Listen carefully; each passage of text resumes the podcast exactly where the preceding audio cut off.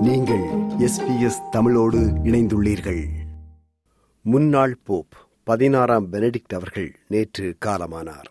அவருக்கு வயது தொண்ணூத்தி ஐந்து. போப் எனும் பதவி ஒருவர் சாகும் வரை அந்த பதவியில் இருக்கலாம் என்பது.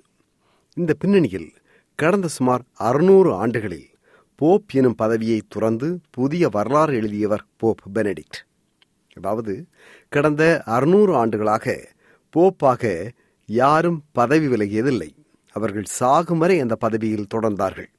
ஆனால் தனது எண்பத்தி ஆறாவது வயதில் தனது முதுமை மற்றும் உடல்நிலை காரணமாக போப் பதவியிலிருந்து தான் விலகுவதாக அறிவித்து உலகில் பெரும் பரபரப்பை ஏற்படுத்தியவர் pope Benedict.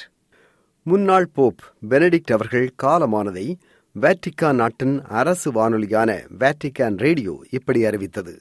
Qui la Radio Vaticana interrompiamo le trasmissioni. This is Vatican Radio. We are interrupting our transmission to announce with condolences and emotion that the Pope Emeritus has returned to the home of his father. The Vatican Press Office just announced that the death happened at 9:34 in the residence of the monastery Mater Ecclesi that Benedict XVI, 95 years old, chose as his residence after he renounced the Petrine ministry in 2013. Monday morning, the body of Benedict XVI will be laid out in St. Peter's Basilica for the faithful to pay their respects. nella Basilica di San Pietro per il saluto ai fedeli.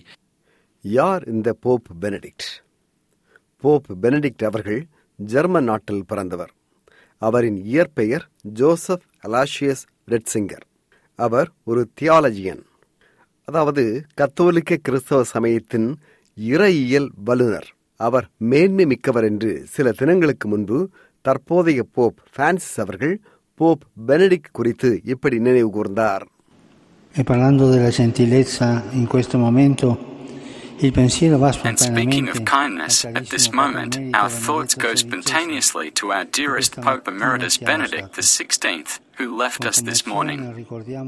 It is with emotion that we remember his person so noble, so kind. And we feel in our hearts such gratitude, gratitude to God for having gifted him to the Church and the world, gratitude to him for all the good he has accomplished, and especially for his witness of faith and prayer, especially in these last years of his retired life. Only God knows the value and strength of his intercession, of his sacrifices offered for the good of the Church. conosce il valore e la forza della sua intercessione, dei, su- dei suoi sacrifici offerti per il bene della Chiesa. உலக நாடுகளின் தலைவர்கள் தங்கள் இரங்கலை வெளிப்படுத்தி வருகின்றார்கள் Germany France Italy America என்று மேற்கத்திய நாடுகளின் தலைவர்கள் பலர் தங்கள் இரங்கல் செய்தியை வெளியிட்டுள்ளார்கள் ஆஸ்திரேலிய பிரதமர் ஆந்தனி அல்பனீசியும் தனது இரங்கல் செய்தியை ட்விட்டர் வழியாக அனுப்பியுள்ளார் சுமார் நூற்றி முப்பது கோடி கத்தோலிக்க கிறிஸ்தவர்களை கொண்ட கிறிஸ்தவ சமயத்தின் இறையியல் வல்லுநராக கருதப்பட்ட முன்னாள் போப் பெனடிக்ட் தான் வாழ்ந்த காலத்தில் இறையியல் தொடர்பாக ஏற்படுத்திய தாக்கம் அவர் காட்டிய இலக்கு அளப்பெரியது என்கிறார் ஜெர்மனி நாட்டின் ஆயர்கள் பேரவையின் தலைவர் George Bätzing Er war ein brillanter Theologe.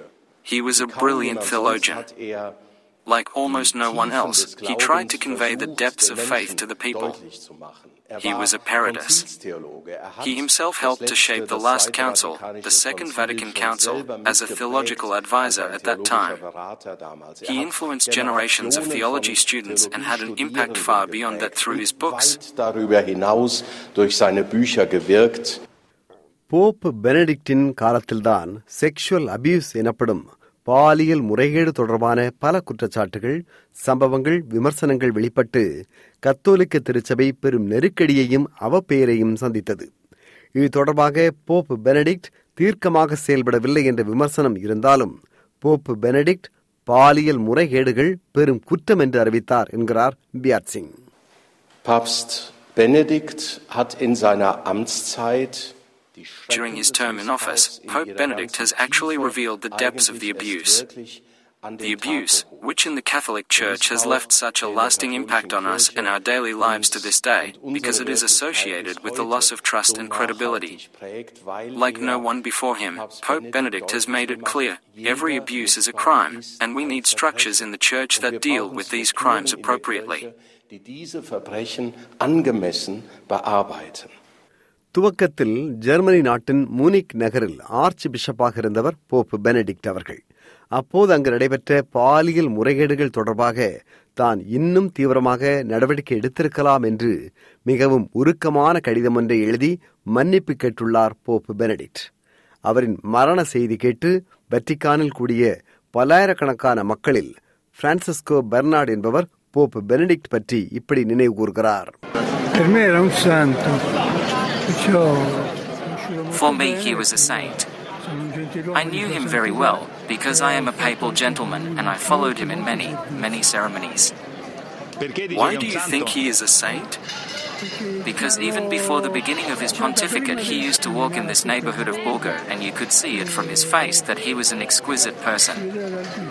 முன்னாள் போப் பெனடிக்டின் இறுதி நிகழ்வு வேட்டிக்கானில் எதிர்வரும் வியாழக்கிழமை நடைபெறுகிறது விருப்பம் பகிர்வு கருத்து பதிவு. லைக் ஷேர் காமெண்ட் எஸ்பிஎஸ் தமிழின் ஃபேஸ்புக்